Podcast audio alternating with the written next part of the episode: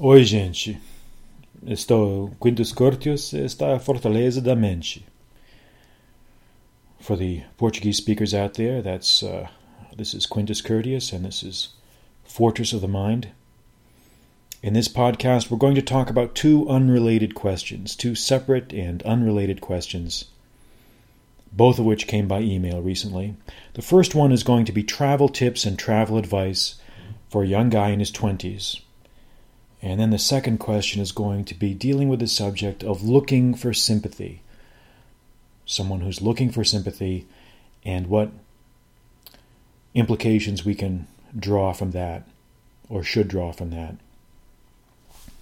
Let's go to the first question the question about travel tips for a young guy in his 20s. Let's see what the email says about that and what conclusions we can draw from that. This is an email from uh, two days ago, and he says, uh, I hope you have been doing well. As you can tell by the title of this email, I am looking for some advice on traveling by myself because I have never done it. I have never done so before. I also seek to gain a better understanding of various religions as well as first-hand experience of advanced technology, relevant reasons for the story genre that I will be writing. I guess he's working on writing a story or something. Okay, that's fine. Good for you. Good work.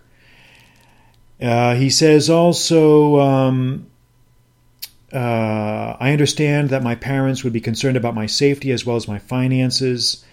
If you had a son my age who wanted to travel alone for the first time, what qualities in his character and responsibilities would you expect of him before giving him permission to travel? Okay, so good question. Well, the first thing is, I don't think that traveling itself requires any special, uh, you know, virtues of character or uh, personality, unless unless you call just common sense, uh, you know, virtues of character. But what I will do is I will give you some some tips, some hints, and I've written down here basically five different big tips or big points to consider when you're traveling, and these are things that I think everybody in their uh, in their 20s should think about when they're getting ready to travel because the key thing is it's important traveling is so important that I think it's the type of habit that you need to get into when you're young, when you're still young, when you can still do all those crazy things without really any collateral consequences. So let me first, well, actually let me first get get this out of the way. I'm not going to waste time in this podcast by going over some sort of gear and equipment list. Okay, I've already done that. I'm going to post two links uh, for this podcast on my site. Uh, I've already written two articles, and they're like hardcore travel equipment tips from Robert Young Pelton and hardcore travel advice by Robert Young Pelton. And these are just uh, syntheses of great travel gear tips and travel advice, practical travel advice that I've gotten from reading some of the books of Robert Young Pelton, a guy that I respect a lot. And I'm going to post those links on my site along with the link to this podcast. So you can you can find that there. So if you have questions about the specific gear and equipment, then go in and check those articles out because I've already written about that in great detail. Now I understand that not everybody is going to be traveling to a quote hardcore place, but the, the gear tips and equipment tips are still very, very valid. They're still very practical, they're still very useful, as is the travel advice. Know, this is travel advice that dates back from the 1990s and is still valid today, maybe even more so today than it was before. What I am going to do in this podcast, though, is talk about my own practical experience and what I think are the five top travel tips or advices, pieces of advice that I would give to somebody in their early 20s. So bear with me and hear me out as I go down my laundry list here. The first point is know the area. Know the area. Look, it's no secret that the world is big. And when we start talking about travel advice, we can get bogged down in, in very uh, you know non-specific advice the first thing we have to keep in mind is every part of the world every city every country every region is different and the number one travel advice or piece of advice i would give is before you go somewhere know where the hell you're going and know the region know the area of where you're going to be traveling to Okay, do your research, do your homework. If you know you're going to be going to Bucharest, Hungary, you need to read everything you can get your hands on about that city or that country and that people. And do your homework because you'll be able to relate things better. You'll be able to make sense of what you're seeing around you better. If you know more, the more you know about the region, the better you'll be able to do that. Okay. Now, nobody really wants to spend the time to do this, but this is what sets aside or separates the amateur traveler from the really professional traveler. This is what separates the dorks from those who are truly serious. And I'm not just talking about scanning some nonsense in a travel brochure. I'm talking about doing some real reading, you know, actually getting a book out and actually going through it and you know, learning the local terrain and the people to such an extent that when you reach the area that you're going to be traveling to, you'll have a better feel for the place. You'll have that intangible feel, uh, which will give you an, an edge and will help you make sense, will help you process what you're seeing. The more you know, the less the culture shock will be. You would consider that self evident, but trust me, it's not. I mean, there are people that just go places without knowing anything, and then they wonder why they're uh, they're depressed for a week. The second thing is money, money, money, money. Uh, a good rule of thumb is you're going to need twice as much money and half as many clothes. Okay, twice as much money and half as much clothing. And that is true no matter how long you're going to be in this country or what region you're going to. So take care of your money issues before you go. If you're going to a foreign country, make sure you have foreign currency with you, a good supply of it in your pocket when you hit the deck. When you hit the ground running, you should already have foreign currency with you. Okay? You don't wait till you get there to change. You do it before you leave, or at least you should have a good supply of it. Okay. Uh, some people rely on ATM cards, which is uh, in the developed parts of the world is a great idea. You know what you do is you bring your your bank card with you, and you just simply go to the local ATM. You withdraw your money uh, in local currency, and you pay a, a small foreign transaction fee for that privilege. And if you do that, make sure you go to the larger banks where you're going to get the better exchange rates. Make sure you go to the larger banks where you are going to get the better exchange rates because they do a lot of their cash exchanges in bulk. In bulk. Another way to change money or to handle money is to, to get these prepaid traveler's cards. American Express is big on these. What, what you do is you put a certain amount of money on a card, it's almost like a debit card and you carry that with you and you use that almost like an ATM card. Okay? So you can use either either one of those options. Either one is fine. If you do take your own bank card, make sure you don't uh, obviously use common sense in protecting your PIN and passwords. For security's sake, don't leave a large balance in the card in case, you know, worst case scenario, you're not um, you're not going to be out you know a lot of uh, a lot of money if something bad happens if you get ripped off. And also it's a good idea to tell your bank before you go. Tell your originating bank before you go so that they know when they see a foreign transaction appear on your bank statement or in your timeline they'll know that it's legitimate they'll know that it was intended and it's not some fraudster who's doing it so those are the big money issues you know in the old days people took travelers checks uh, I don't even think that's really even worth it, it, It's so it's so antiquated. It doesn't even merit really discussion. But maybe that'll come back someday. Maybe maybe the day of the traveler's check, the physical traveler's check, is coming back someday, and maybe that's in, uh, maybe there are some merits to doing that. I don't think there is, but you can look into that too if you want. But the big thing with money is have a lot of it or have access to a lot of it, and don't let anybody know that you've got it. Okay, if you're going to be tramping around, you might want to look into things like money belts or other security features for money. You know, the, the travel shops can help you with that. There's all sorts of options. You can get money belts, you can get the neck purses, you know, those those pouches you carry around in your neck. A lot of that stuff is kind of rookie stuff, rookie traveler stuff, kind of dorky uh, stuff. Uh, but I suppose it's it's better than nothing, especially if you're going to be doing a lot of hiking or or tramping around, um, you know, that sort of thing. The third thing is living options. And when it comes to places to stay when you're traveling, you really these days you really get three options: uh, the traditional hotel or motel type of arrangement, a youth hostel, or the Airbnb option. And which one of these options you choose really comes down to your age, your budget, and your preference. Hotels have their merits. Okay, if you're going to be in a, a larger city, you know, especially a western city, hotels are nice. You know, you've got the benefits of having a hotel, somebody to handle your room for you, and all that other stuff.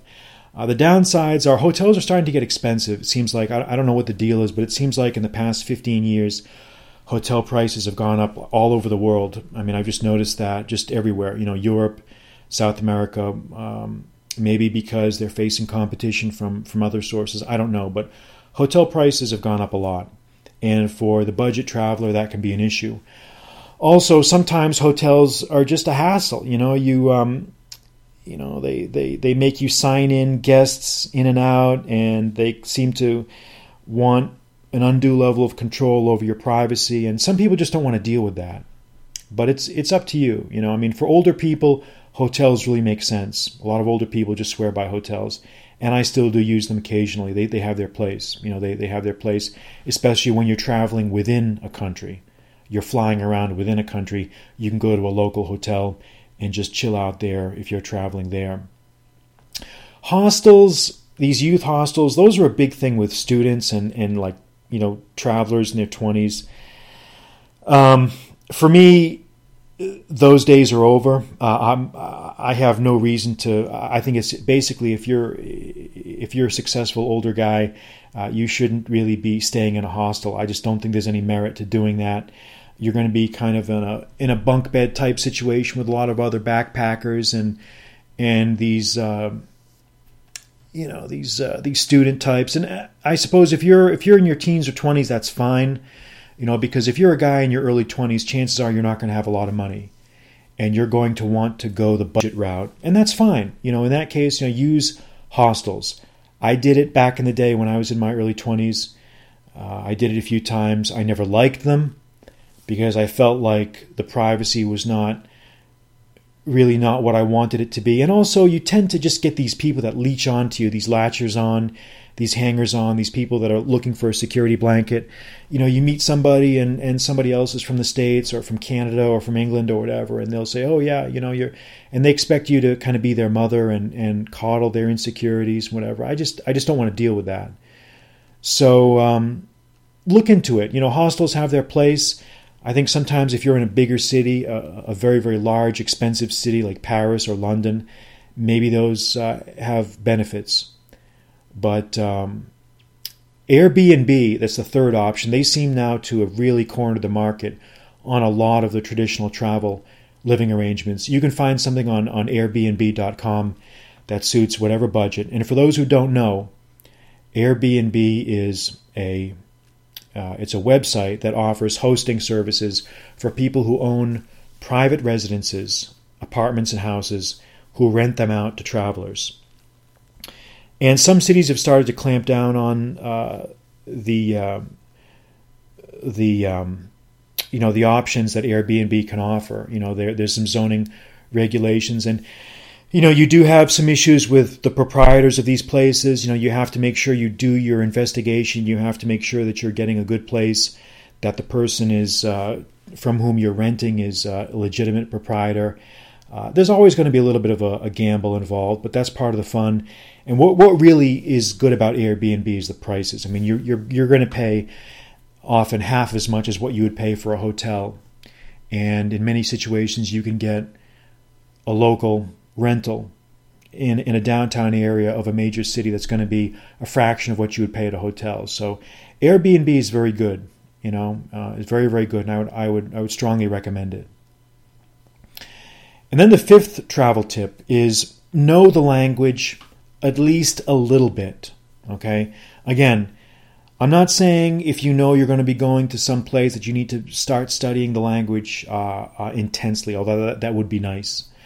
But wherever you're going, you should at least have with you a phrase book. You should at least make an effort to speak the local language and have some familiarity with the lay of the local linguistic landscape. Because again, it all comes down to situational awareness. The more you know, the more you can understand of what's going on around you, the best you will be able to protect your own safety. Okay, so try to make an effort to at least get to a basic level in any language of where you'll be going. And when I say basic, I mean this introductions, stating your name, ordering food at a at a place that sells food, maybe taking a cab or a taxi somewhere, just the basic survival skills. Okay? Because it's not just for your benefit, it lets everybody else know around you not to mess with you so much. They're going to think that you know the deal. And, you know, it, it, it, um, it comes down to kind of what we talked about of, um, uh, you know, of the more you know, the better off you're going to be. And I'm looking at my list here. I realize I skipped I skipped uh, one of the tips, but I'll go back to it. But anyway, it, it, it comes down to knowing the lay of the land. So, as my fifth tip, know the language at least a little bit of where you're going. And then the final tip, the fifth one, be aware of your surroundings. Okay? Don't look like a target. Be aware of your surroundings. Don't look like a target. This is practically the number one travel safety and survival tip. And by, nece- by necessity, it has to be kind of vague. I mean, I can't really give advice on this in anything more than just a, a broad outline, but it, it, it entails certain things. You should, number one, know how to blend into the local landscape. You should not be standing out in the clothes that you wear or the way that you talk. Uh, you should at least be familiar with local customs and procedures. And number three, you should be skeptical of people you meet. When you're a traveler, especially when you're a young traveler, you're going to run into all sorts of characters on the road. You're going to run into all sorts of characters.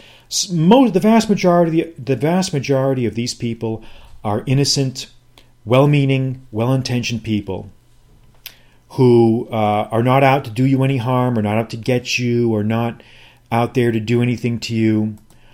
But there are there is a small percentage of people who you need to be on guard against. These are people that are out uh, to pull scams on you, to take advantage of you. Uh, and it, it, may not be anything really serious, but it may just be somebody who's trying to score, uh, you know, to waste your time at the expense of of your own time, or to try to scam, you know, some free drinks off you, or or whatever. So you've got to be a person who's not a clueless dork. You've got to practice being street smart. Now, how can you how can you give someone advice on being street smart? Well, you really can't but I can at least tell you what you need to do. If you're someone who's a clueless dork, learn how not to be a clueless dork, okay? Get get to have some street smarts, man. Be aware of your surroundings. Be someone who is situationally aware. And as I said, being situationally aware entails three basic things blending in, knowing the local customs, and being skeptical of people that you meet. So those are the five big things. The five big things. Again, I'll repeat those. Number one, know the area that you're going to be traveling to. Number two, focus on money matters. Number three, take care to look at your living arrangements, whether it's hostels, ho- uh, hostels, hotels, or Airbnb. Number four, know the language, at least a little bit of where you're going. And number five, be aware of your surroundings and don't look like a target. So that's my advice to the guy who sent me the question about travel advice for a, a young person in their early 20s. So that's going to be my advice to him. Let's move on now to a more serious subject, a more serious subject. And I'm going to talk a little bit about about the, the, the idea of looking for sympathy from other people. And how did I come up with this uh, this subject? Well, I was talking to a friend of mine earlier this week, and he was telling me a story about a traumatic experience that he had gone through in his life. And it was it was something that really mattered to him. You know, I felt bad uh, because I, I could relate to the fact that it was a very traumatic experience he had gone through, and it was something that was distressing him a great deal. And he was telling me that he tried to convey this, this, um, the news of this trauma, you know, to his girlfriend. And he did not really get the reaction that he expected. He was expecting a, a reaction that was very nurturing, very understanding, very sympathetic. And what he got really instead was uh, a more of a dismissive, a more dismissive type of response than he would have liked. And, you know, I thought about this, and this was something that I've experienced also in my own life a lot. And I, I you know, it was something that I've thought about a lot. And it really comes down to this. If you're a man, and if you are suffering, don't look to your woman for sympathy to help you alleviate your suffering. Don't look to your woman to help you alleviate your suffering because it's really not something that she is constitutionally capable of doing. Now, I know there are probably people listening to this right now saying, How can you say that, Quintus? That you're absolutely wrong. You know, my wife, my girlfriend is very sympathetic. She always nurtures me. She always is uh, just hear me out. Just hear me out what I'm going to say. Okay? We live in a society right now where if you're a woman, your suffering is acknowledged by the press, by the public, by everybody. There's a whole industry, a whole cottage industry designed around catering to the imaginary sufferings of women and their pain, their angst, their anguish. But if you're a man, nobody gives a shit about your suffering. Nobody cares. Nobody wants to hear it. If you're a man, you're expected to suffer in silence and suck it up and move on. Nobody wants to hear it. Nobody wants to hear it, and nobody cares. And in many ways, this is a disturbing, a very, very disturbing and shocking thing for most guys to really become aware of because it's a natural and normal human impulse to want to share your pain with somebody. You know, you're if you're a man, if, if you're a human being, whether you're a man or a woman, if you've gone through something traumatic, you want to be able to talk about that with a loved one, with an intimate, with a family member, with a friend, with somebody. But if you're a man, you've got to be very careful about how you do that because this is the thing. Deep down, a woman is going to hold that against you if you go to your woman, if you go to your girlfriend or your wife or your lover, and you try to explain to her how you're you're hurting inside and how you're suffering and, and how something really hurt you a great deal, she may superficially extend you some sympathy. She may superficially extend you some sympathy, but my experience has been this, and this is where some of you may disagree. But my experience has been that deep down in that lizard brain, in that lizard brain, she will secretly hold that against you. She will count that in the negative column of your masculinity. And isn't that isn't that sad to really become aware of that? And it's really not it's not now before you scream and moan and say that it's what I'm saying is so misogynistic. Let me just say that I don't think that it's a deliberate thing. I think it's just an impulse thing. I think it's just the way women are wired. I think it's the way women are wired. Women are wired to show sympathy and empathy for their children. Okay? If if you're the if you're the child of a woman, you're going to get the sympathy in that respect. Women are I think designed to really show their nurturing, their sympathetic impulses for their kids. That's where the impulse goes. It doesn't really go to the man.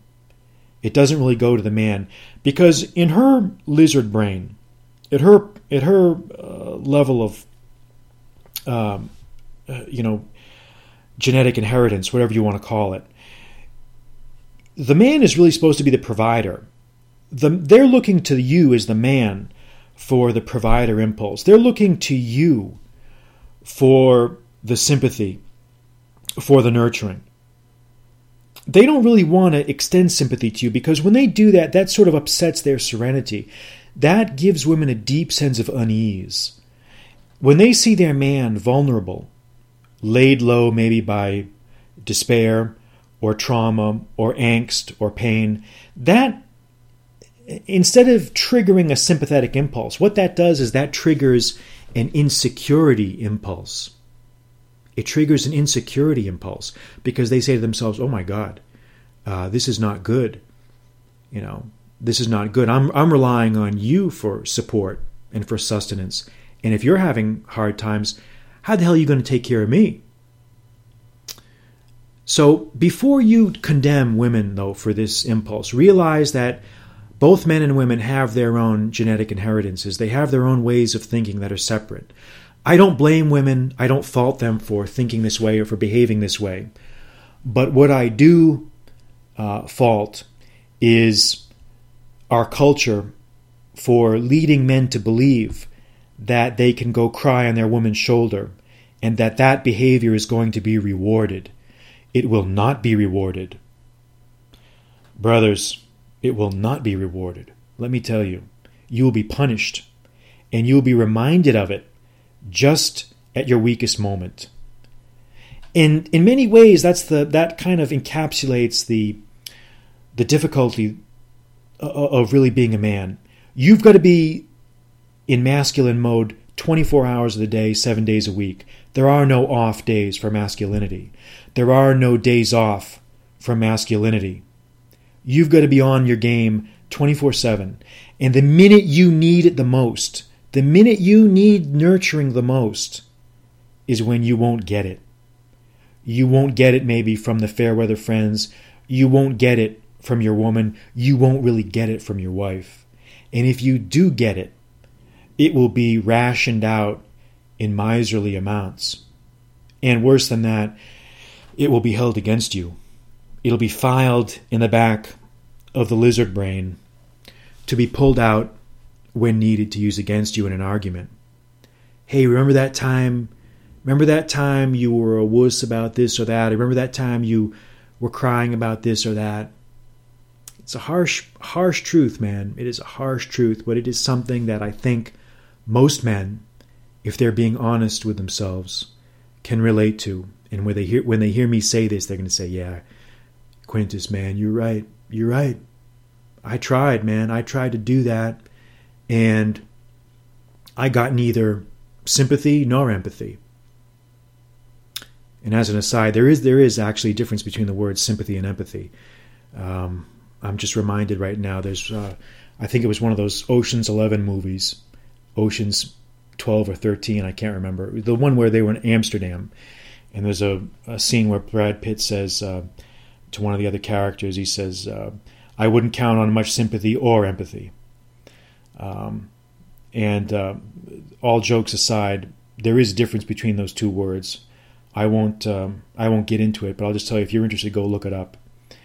But uh, the point is, you're not going to get much in the way of sympathy from your from your female lover. It's just not really part of the equation. But you can get it from a trusted friend. You can get it from a trusted friend. And that's why I encourage men to reach out to close friends for those innermost secret traumas and struggles that they're dealing with. Because some things you just can't talk about with a woman. You just can't. It's, it's not part of their experience. It's just it's just not part of their world. They just don't get it. And you know, as I've gotten older, I can really understand, and this is why I think that the ancient Stoics said it so well when they said that in some ways, friendship is more important than love. Friendship is more important than love. Uh, love, physical love, serves an important purpose. It serves the purpose of procreation. It serves the purpose of, of, to some extent, emotional support. But it doesn't solve every problem.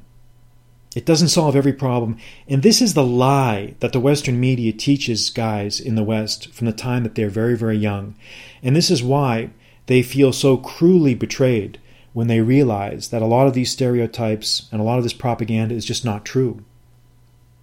And so that's why I think the ancients said, and Cicero himself said it uh, many times, many times, and so did Seneca, so did Epictetus, that friendship is more lasting and more enduring than love in many ways.